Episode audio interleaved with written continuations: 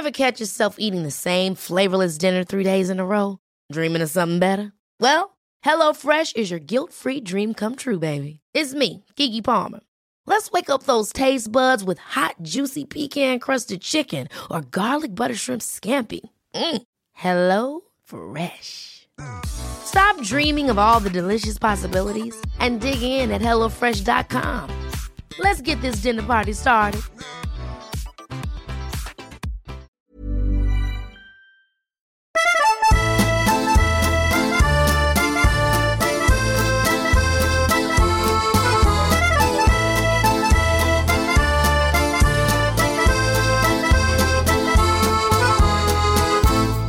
This is a live situation developing.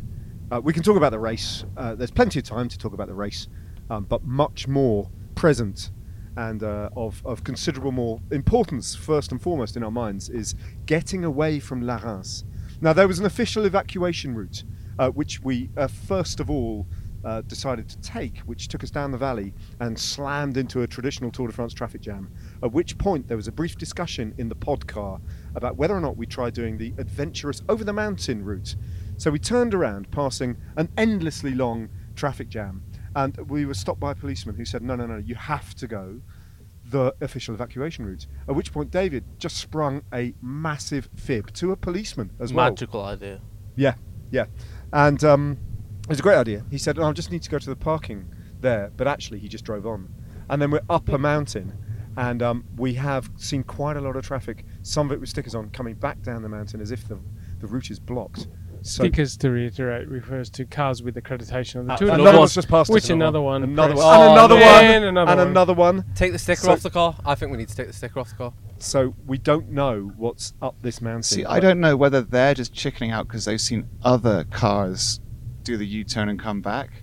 Because we just stopped a, a civilian coming down who was wearing a beret, incidentally, who was really nice and just said, "Yeah, of course you can get over. This is the way to Lourdes." And we were like, "You sure?" And he's like, "Yeah, yeah, it's fine."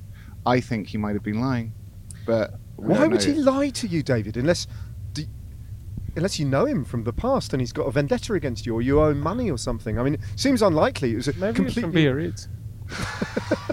Maybe. Well, he was wearing a Basque beret, wasn't he? Yeah. But he had a- Well, he anyway, we're committed We're gonna find now. out he had, soon. a, he had a car from We're going to find out very soon. Um, excuse me. Yeah. An Australian won the stage of the Tour de France today and took the yellow jersey. that, that is yeah, important, we'll, Cadel. come, we'll come to that. But um, uh, yeah, first of all, we want tension. to. I am just want to point out that this is being a little bit selfish. no, no, the tension. no, there- no, there- no. There's a lot of tension here. Like way So- more than stage five Cadel, of the Tour we de France. appreciate your input, and it's great that you have, um, you know, embraced your presence, your hostage presence on the podcast to the extent that you have. But I'm, hostage guest. yeah, That's the it. hostage guest. But um, brother Cadel, it's it's it's a bit rich.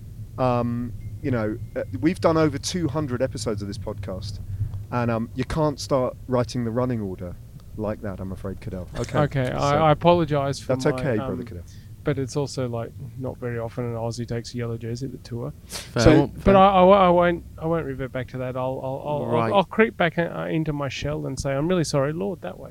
Okay, update. We're moving off the actual goat path we were on Yeah, onto, onto a, a- principal road. Hotel de Pyrenees. And Pau is Or that way. Pyrenees. And ah, guess and what? it's saying Oh, it's no. a traffic jam on Google, but I'm not seeing any traffic jam. Okay, so Yeah, that's good. Okay. So far, so good. Oh, I've Oh, on been the here. Aubisque! We're on the Aubisque! Ah. We're on the Aubisque. Oh, so we got to Oh, drive we're over. going over the Aubisque. Oh, I got. I got dropped by Michael Rasmussen here in 2014. This is quality.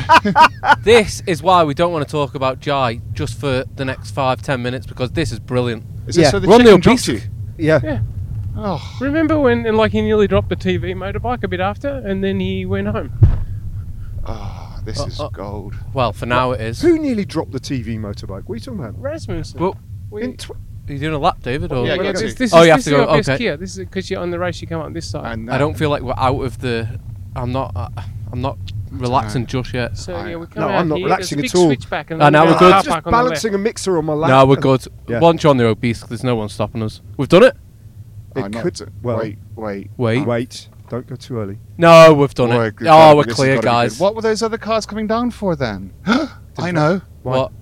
Perhaps they'd gone up the Aubisque because they were parked past the finish line and came up the Aubisque, then were dropping back down again. You What? see what I mean? They'd Oh, done they the had, lower to, slopes they of the had to come round. and then drop back on the goat path to go back down. Ah, that's what, they were doing. What they were doing, like Rico. Well, no, because they were parked in a different place to us, further ahead, where the only way exit was to go up the Aubisque and then back down that way to go to the official evacuation. God knows. Either way, we're I didn't oh, don't know, understand that sentence. we're we're we're, we're, But we're it's a of it. beautiful, it's a, it's a beautiful drive. I'm happy to come back to the Aubisque and not have my legs hurting because Yeah. I'm not chasing Michael Rasmussen up here.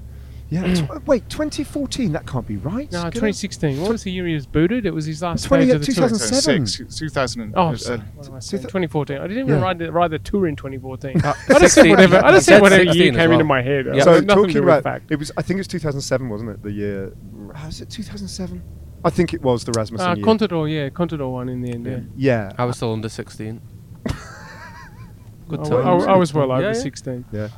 Well, I had it. We David and I actually had a coffee this morning in the um, Mercure Hotel in Pau with Christian Vande Velde, didn't we, David?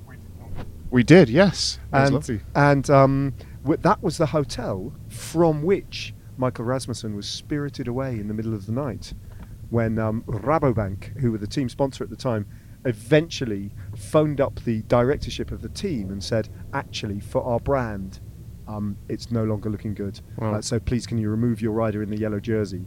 So who? Here's a question: Who was wearing yellow the next day? Ah, that's a good question. I don't remember. Because we wrote, we had the, I guess they must have put Contador in. it. I can't remember what the stage was the next day. Oh, can I just make a slight diversion? Because we passed the sound up, a sign to Pau just before. Yeah. And my baggage landed at Pau an hour and a half ago. Wow. Oh, that means we can get it tomorrow and we drop you off. That was my plan. Ah, very good. There you go. Segue. Segues all round. Yeah. Yeah. Because Cadel had his um his his luggage Finally went has mi- his luggage. it- well it went missing, didn't it? I think. Is that right, Pete? Apparently, yeah. Don't know. Haven't heard much about it to be honest. Yeah. But I seen there was segue, and I also went and did my laundry for the first time since we've been on the tour. oh yeah, it didn't go totally smoothly though, did No. it, Pete? Ah, Um, do you know, t- you- talk us through that this morning. Ah, you know when you just realise there was like 40 washing machines in the laundrette. Put it on. None It took me took me so long to even understand the whole situation. Or re- I think it's my first time I've ever been in a laundrette for, for a start. And then I was like, right, how do I do this? Figured it out. Go to lock the door. Go to the machine. Then I sat down. I was like, oh damn it! Like four minutes into the wash, it was the what the four out of forty washing machines that had the slot that opens to put fabric softener and detergent in, and Yeah. I was just like, oh, why? like forty-five minutes sat here opposite this stupid washing machine for nothing. I was so angry. It was a There's- 45 The, minute the rinse. times it's quite precious in the morning, isn't it, to do your Very. own thing? But you could have. I suppose if it, all it was doing was rinsing, which effectively You all- can't that's stop what it, was. in the laundrette. Can't you? No. Can't you? How? So it No, just it's has to go locked through in. the It's whole. locked in. Has to go. Th- Fuming. Absolutely raging. oh dear. I don't know. It makes me feel just slightly less embarrassed about buying um denture fixture paste rather than toothpaste. Yeah, yeah. kinda- it's what have you kinda- done with that, by the way? Have you chucked it away, Cadel? Oh, I, I as soon as I realised what I'd done, I furiously threw it in the bin right away. Did you? Overarm throw into the bin. I was underarm because I was in the bathroom Boys, sticking my teeth together. We're with my definitely fine.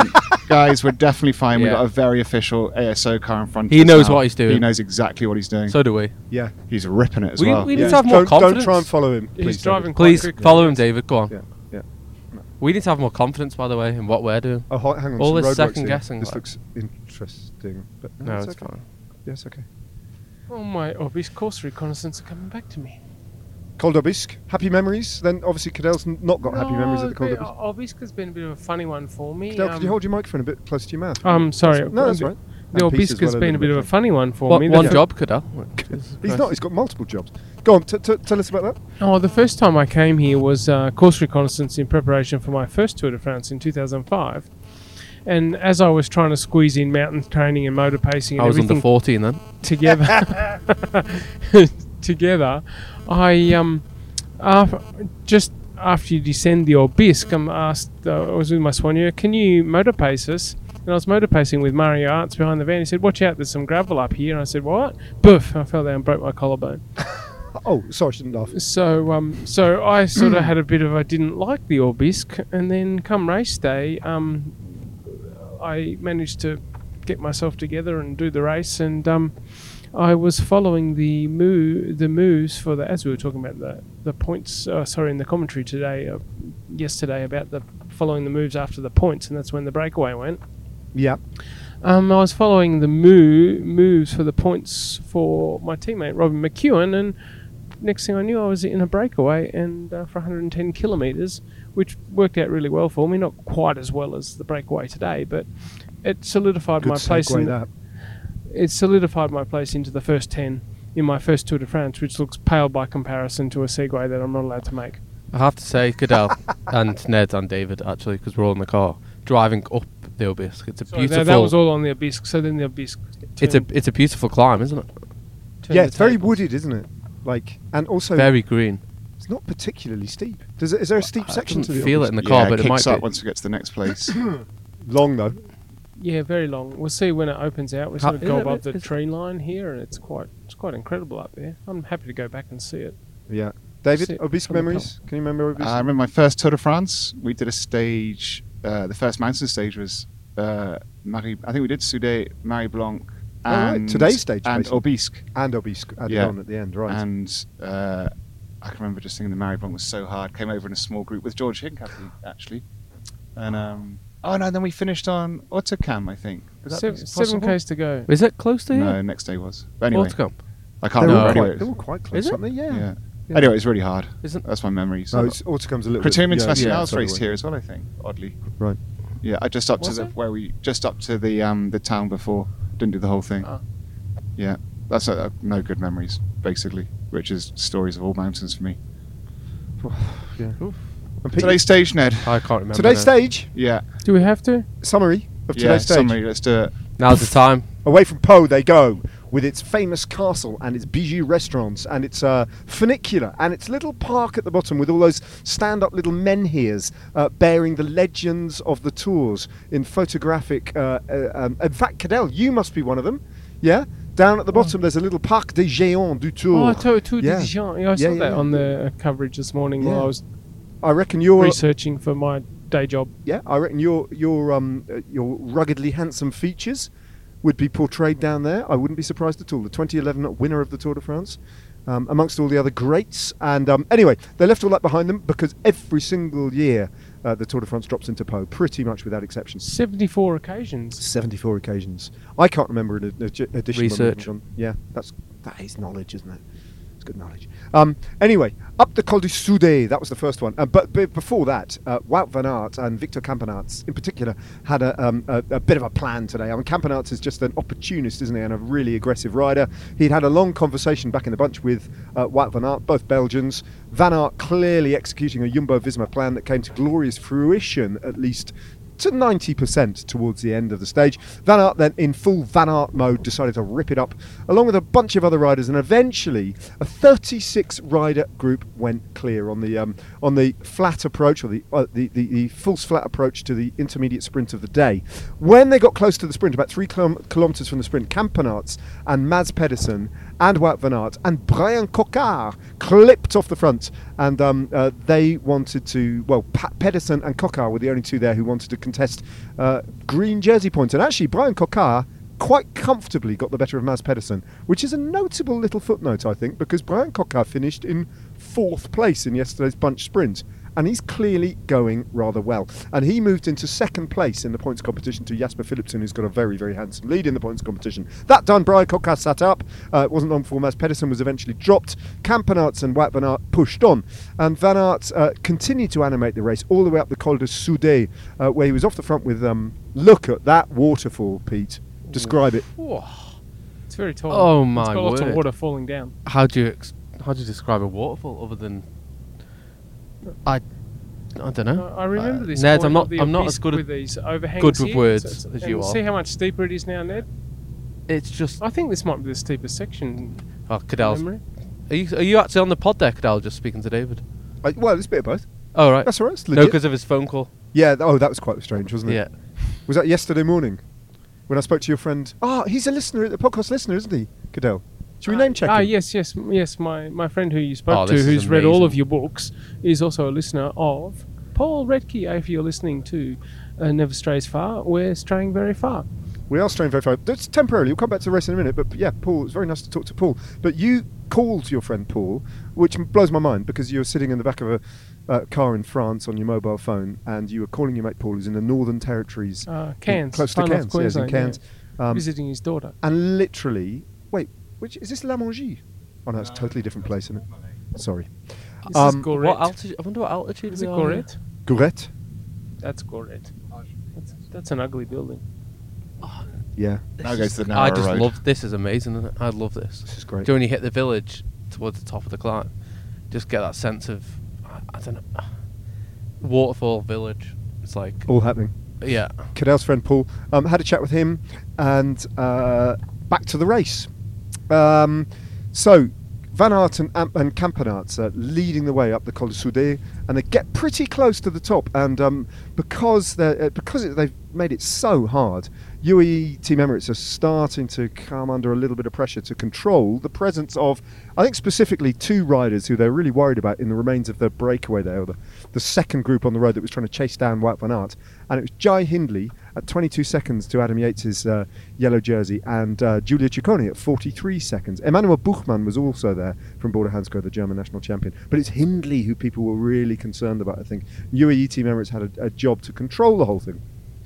Um, over the top of that climb, then uh, the bit of a uh, bit of bit of, bit of that massive group started to get shredded, and uh, riders started to get caught. But there was still a lot of riders off the front, and dropping down, they hit a valley road with another Cat Three climb in the middle of it. So around about 40 kilometres until the foot of the the Marie Blanque. By the time they got to the foot of the Marie Blanque, um, things had changed a little bit. Van Aert was still there, but he dropped away fairly quickly thereafter. And on the Marie Blanque, two riders went clear. Felix Gall, who'd actually um, been the, the, the best climber over the top of the Col du Soudet and picked up the maximum King of the Mountains points, and Jai Hindley attacked everyone else from the breakaway and went clear.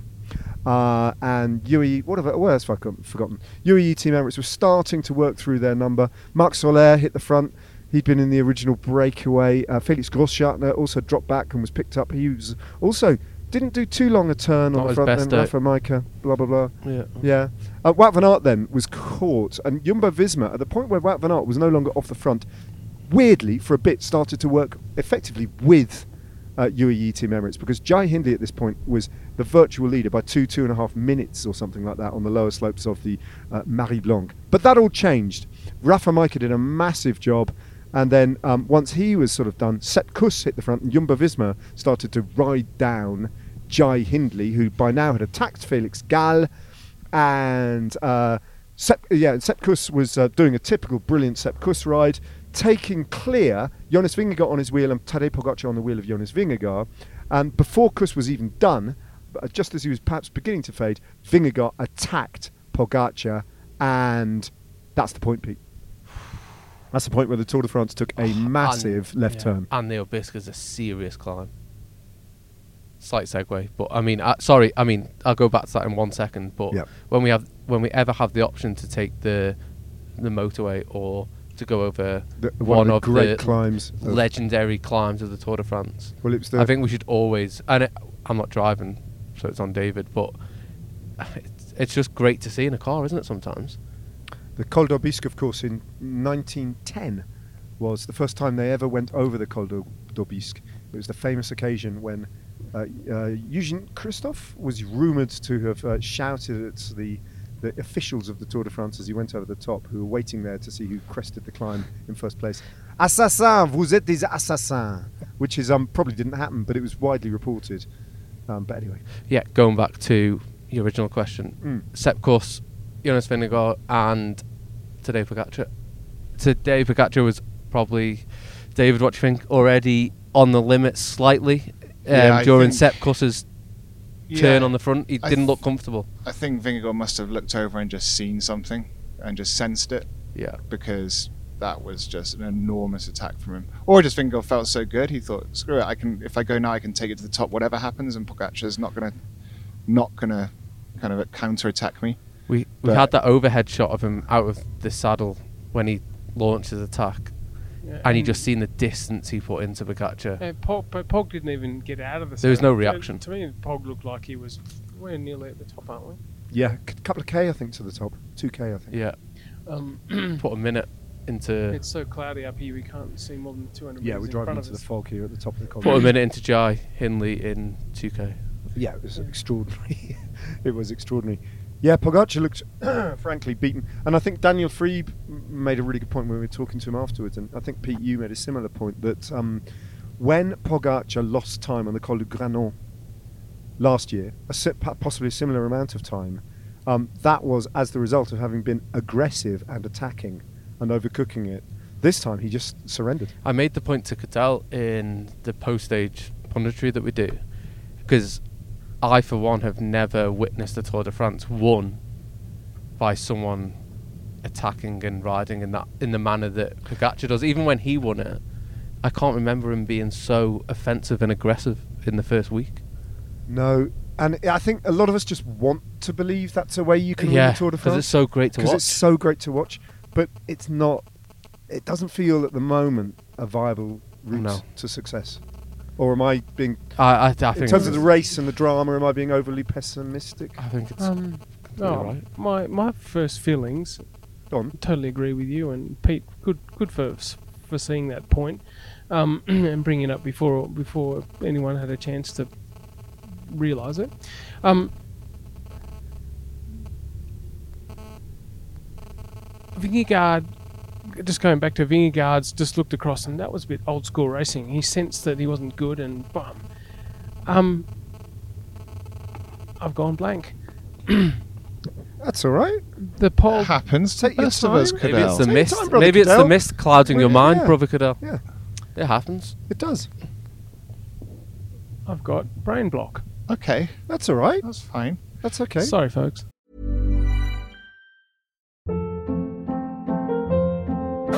Hold up. What was that? Boring. No flavor. That was as bad as those leftovers you ate all week. Keke Palmer here, and it's time to say hello to something fresh and guilt-free. Hello Fresh. Jazz up dinner with pecan-crusted chicken or garlic butter shrimp scampi. Now that's music to my mouth. Hello Fresh. Let's get this dinner party started. Discover all the delicious possibilities at hellofresh.com.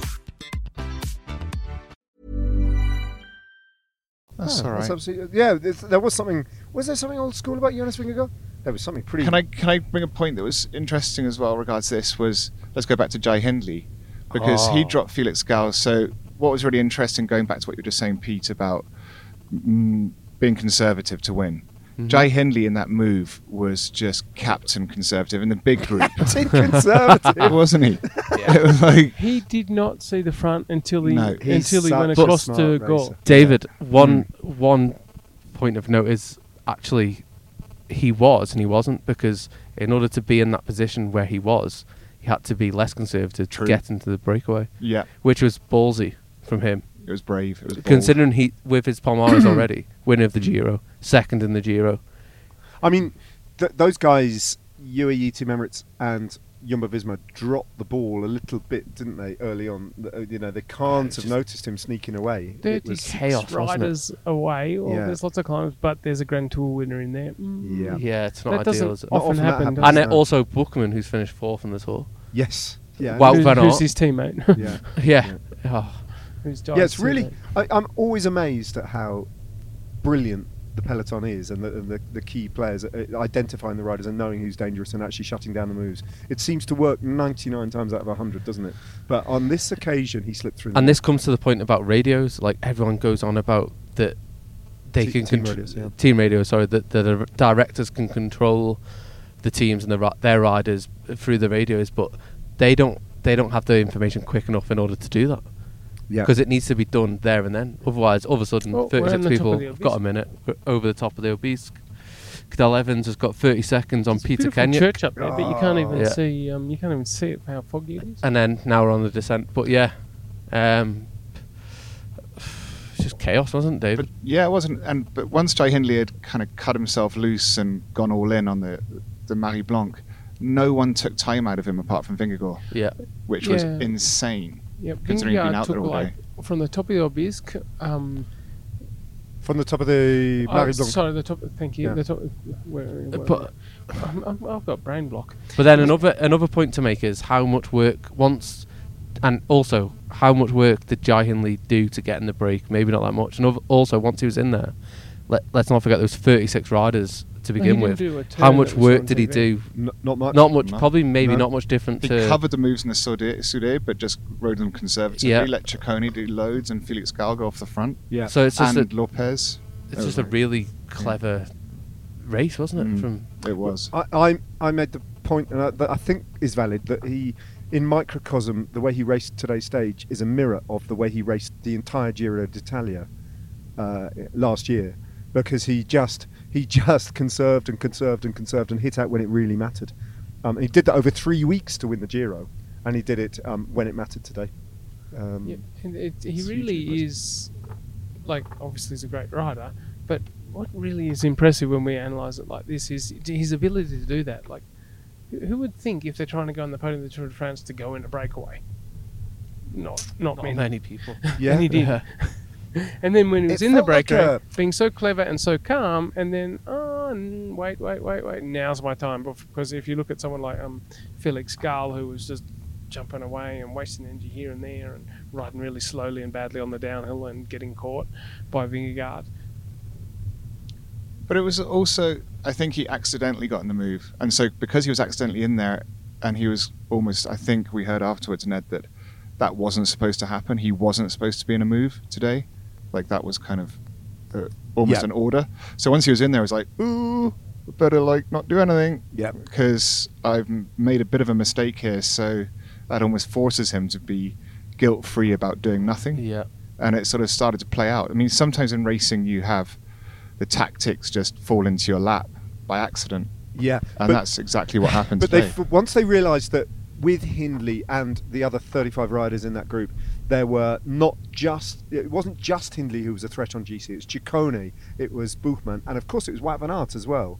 Once they realised there was all that, that all those other riders, it wasn't an ordinary breakaway. No. If he'd been up the road with a bunch of stage hunters and nothing else, it might not have played out like that. what makes So they could really commit with What- um, Konrad. what makes me think that the riders sometimes know more about what's going on in the race than we do, even though we watch it for hours and hours on end, and we, we feel like we have more information than they do at certain times. Mm. Is that no one seemed bothered about Alaphilippe and Wout van Aert being Yeah. up the road Yeah. from that breakaway? Yeah.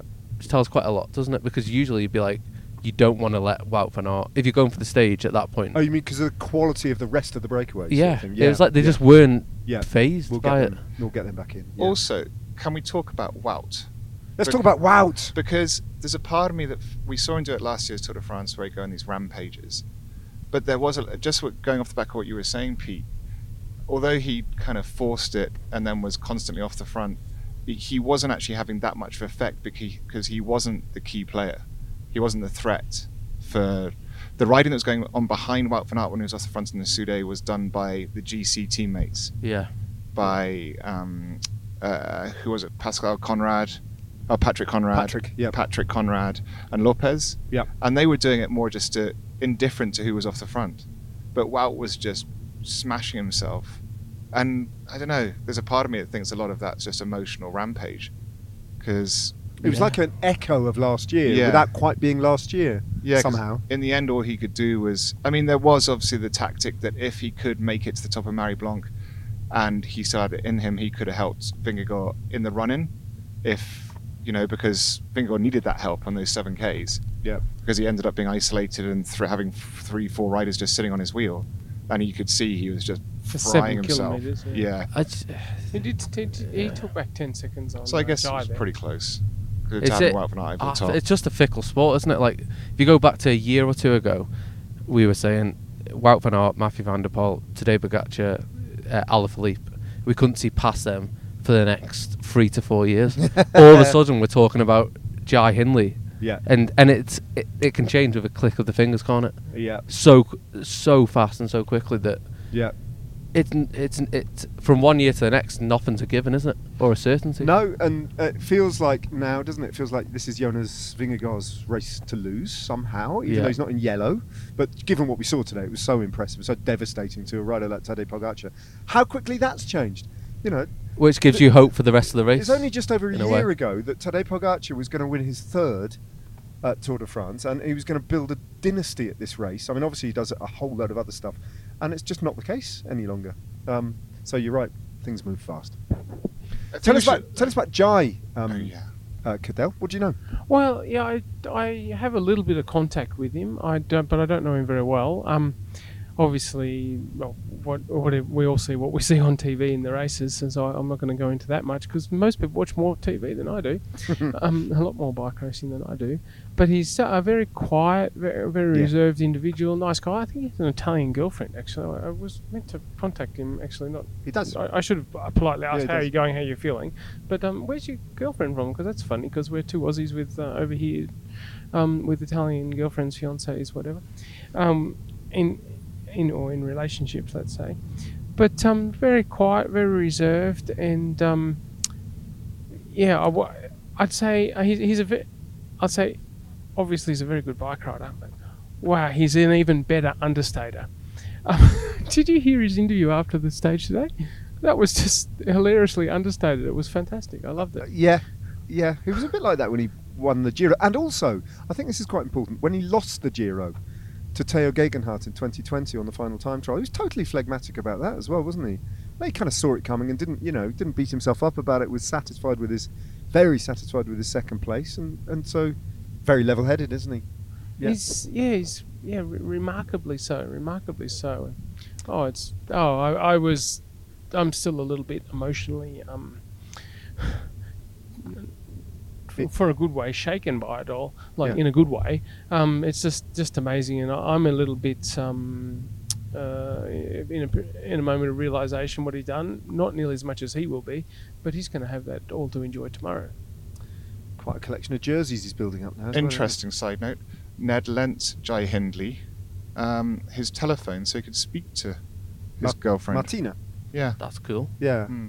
Yeah, I know Martina because um, I work with her at she's uh, she works for RCS. She works for the Italian race organisers who organise the Giro Oh, d'Italia. that's right. Yeah, Yeah. It was you who were telling me. Yeah. yeah, and um, so I know Martina. So I just I, I, we ended up. It was strange the way the zone technique was laid out today. So at the anti-doping protocol area was uh, right next to our truck and our set, right, literally right next to it. So half an hour after the race had finished, after Jai had done all his podium and his interviews for the media, he was stood there with Neilson Powless, who'd been chosen at random to do a um, an anti-doping test, and they were just waiting because there was a bit of a log jam.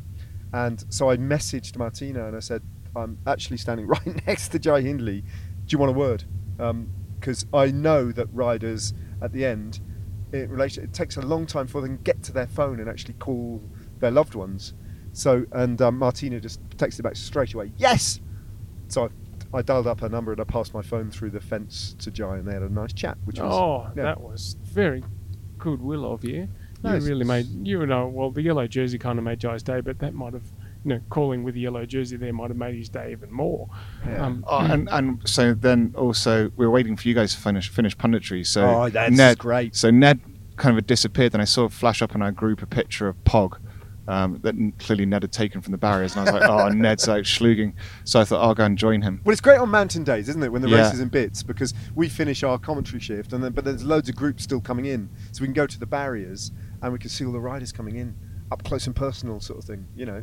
And that was Oh. me standing by the side of the road, going, "God, that's Jonas Rickaert from Alpecin-Deceuninck." I saw Mathieu Van der Poel really close, David. Did you? Yeah. Was- and I was fumbling to get my phone out. In How did he look? Is he all right? He, he, he stuck his tongue out at this one year to indicate I need a so- I need a fizzy drink now, Oh, really? and he got one. So Ah. that's, that's that's that's the update there. But we waited for the gruppetto, and the our dear friend, the uh, the goat, Mark Cavendish rolled up, and uh, in classic Mark Cavendish Oh, fashion, brilliant, it was yeah. brilliant. What did he do? Well, he, yeah, he spotted you and then me next to you, sort of by the side of the barriers, and he made his way. He was just actually, where was he talking to? Um, Tim Declercq, wasn't he, who'd been in the gruppetto with him? And he left him, and he kind of like he kind of rode across to the barriers where we were. And instead of saying, "All right, David, hello, Ned," he said the first thing he said was, without any hellos, he said, "Imagine being like a grown man." And, and like and, and and asking for bidons by the side of the road. that was the first thing he. I First mean, it's unbelievable, isn't it? Grown man asking for bidons. Do you want a bidon David? He didn't realise that if he'd given me a bidon, I would have been absolutely delighted. but You I would didn't have dare been. Ask, yeah, I didn't dare ask at that point. And then he gave you a hug. that. He gave you a hug where it was almost like I thought, get a room, because it was It was an embrace. it was an embrace that went on like uncomfortably long. Best best friend though. yeah, best friend, David. David. He was Copenhagen, 2011. Won't forget that. Yeah. Lad. Lead Lad. out.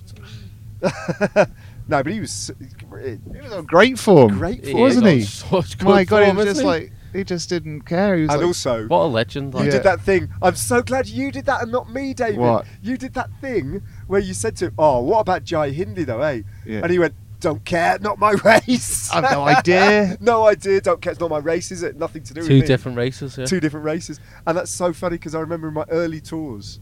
You know, I, as a naive journalist, I would sometimes ask sprinters about that kind of thing, and they would always give me that kind of an answer, especially Yeah, yeah. Cav. But I was so glad you said that. Actually, interesting in regards to circuit yesterday. He said it was really slippy. Ah. Yeah. Okay, makes so sense. Slippy. So that's Slippy what's circuit. causing the, the squid Not games. enough heat, maybe made by Game the Yeah. scratches. Yeah. made by the tires to Yeah. create the grip. Yeah. This road is so bloody amazing. I, this I- is one of the most beautiful roads I've ever driven on in my life. This It is is the pretty only remarkable. side I've ever been up of the Aubisque, and the first time I ever rode up here was a long time ago. It's the first big Pyrenean climb I ever rode up, and I rode up with Chris Boardman and Matt Rendell. And if you want to know the GC, it finished Boardman, me at two minutes forty, and Rendell at about three fifty. On that Yeah, particular about right. Yeah. We've just entered the Haute Pyrenees region. If anyone wants to go on a holiday on their bikes, I would Col du honestly Soulor. highly recommend riding 2Ks on this from the road. summit of Col du Soulor. It's unbelievable. Yeah, it's like, great. Look at it. And also, I say this every year, but Pyrenees win, Alps lose. Oh, every time. Like- One hundred percent. yeah, the, One hundred The percent. places are places, they're not silly, artificial places. The roads are emptier normally, obviously, Tour de France, that's not necessarily the case, although it is the case. Um, and the climbs are all clustered together. And It's you just can so untouched. Yeah. I mean, look out your left there, Ned. Yeah. I can't even see a building. It's fantastic. Well, oh, t- I can see two. It's like Scotland on steroids. There's a Which hell is- of a view.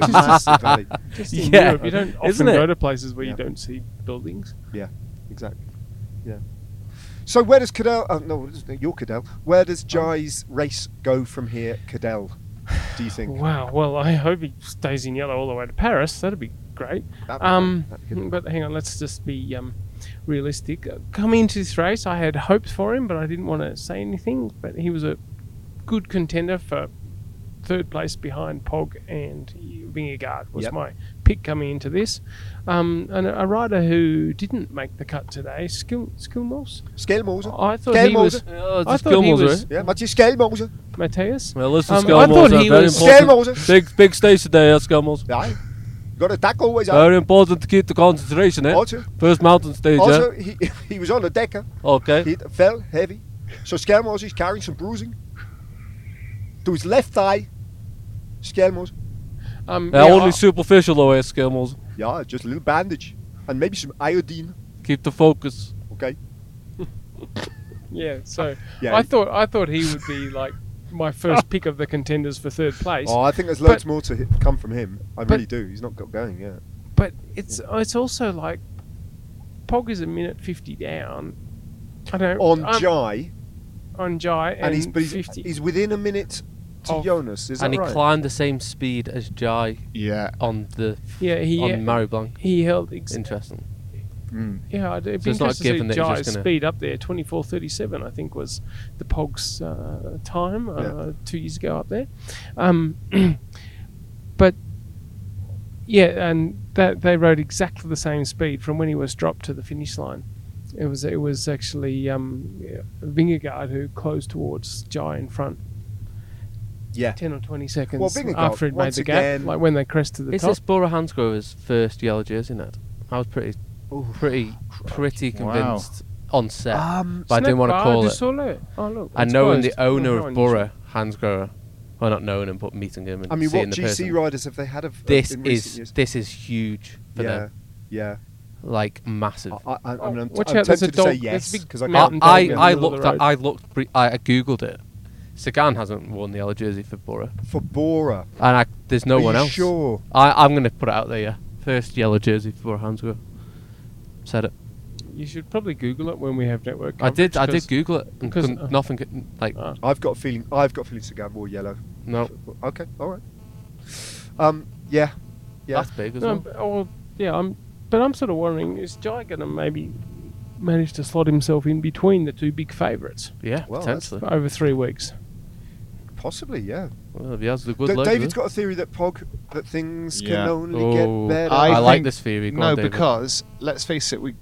I mean, The race I for needs number it. one. I have high expectations of Pogacar, but also pragmatism in the sense how many riders could break their wrist at Liège, only do two races from then till now, and be where he's at currently. And so he's coming in here under raced, and we know he's an absolute genetic freak. He's not going to get worse, I don't think, during the tour. In fact, in normally a rider of his capabilities with that kind of run into the tour will improve. Mhm. And also the fact with Pogacar is he is the absolute nemesis for anybody in front of him because he really doesn't care.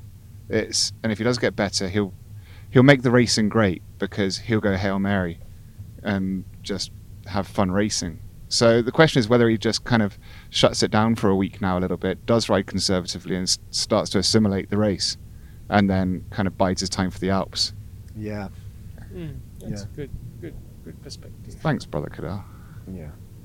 It's hopeful, to be honest. It's just like praying that He's does not- happen. I think it's really, yeah. I always had Clever. the idea that this forced rest that he had, the forced break that he had through injury, is only going to pay dividends for him in the third week. Yeah.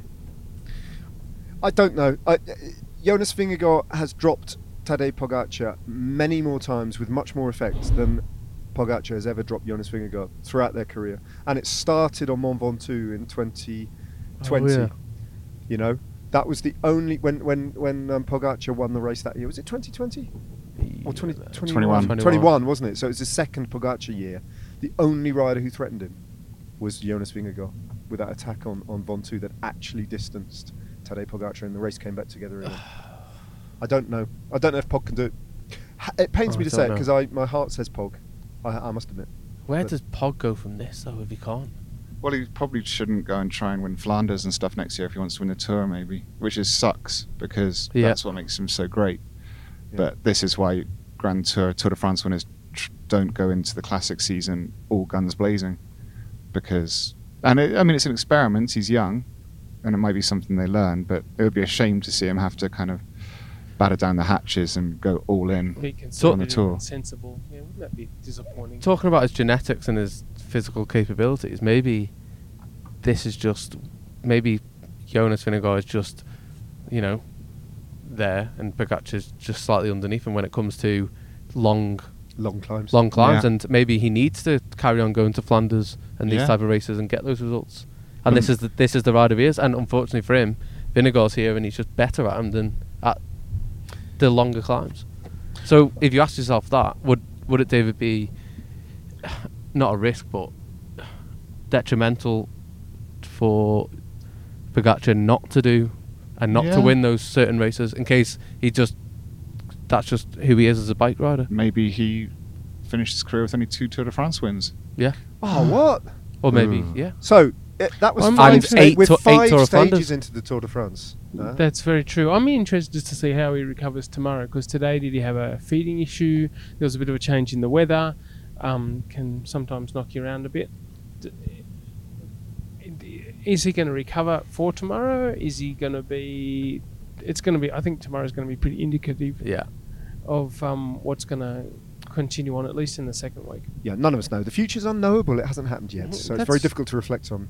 Uh, what's of more immediate concern is that apparently um, we are staying in a place that's so posh tonight that it required a five thousand euro deposit to Seriously? secure the accommodation. Well, actually, when I called up before regards restoration, um, he did say the pool will be open for us. and the hot tub. It'll be And open. the hot tub. The pool and the hot tub Oh, will be open amazing. for us. And we get No, there I'm at like 10 tonight. o'clock at night. And uh, No, he's in called- I 20 did say in 22 potentially minutes. it could be really nice. 22 accommodation. minutes. Yeah, this has ended, ended up being a blinder, guys. Thank you. Yeah. Brother Cadel, It's- high five. You've done brilliant, Fist and also bump. David, Oh. well done for like all the kind of intuitive, you know, just decision making. Road captain, Thanks. He Ned. really is, actually. Thanks, brother Ned. road captain. Um, and yeah, I mean, on a personal note, if it does transpire that later on this evening uh, we are all in a hot tub and I look around to my left, I've got Peter Kennaugh. To my right, I've got David Millar, and right opposite me, I've got the 2011 winner of the Tour de France, Cadel Evans. I will, I will wonder inwardly and possibly outwardly Possibly, yeah. how how how this came to pass. My my swimmers are in my suitcase. Naked, brother Cadel. oh heavens! Let's stop this podcast.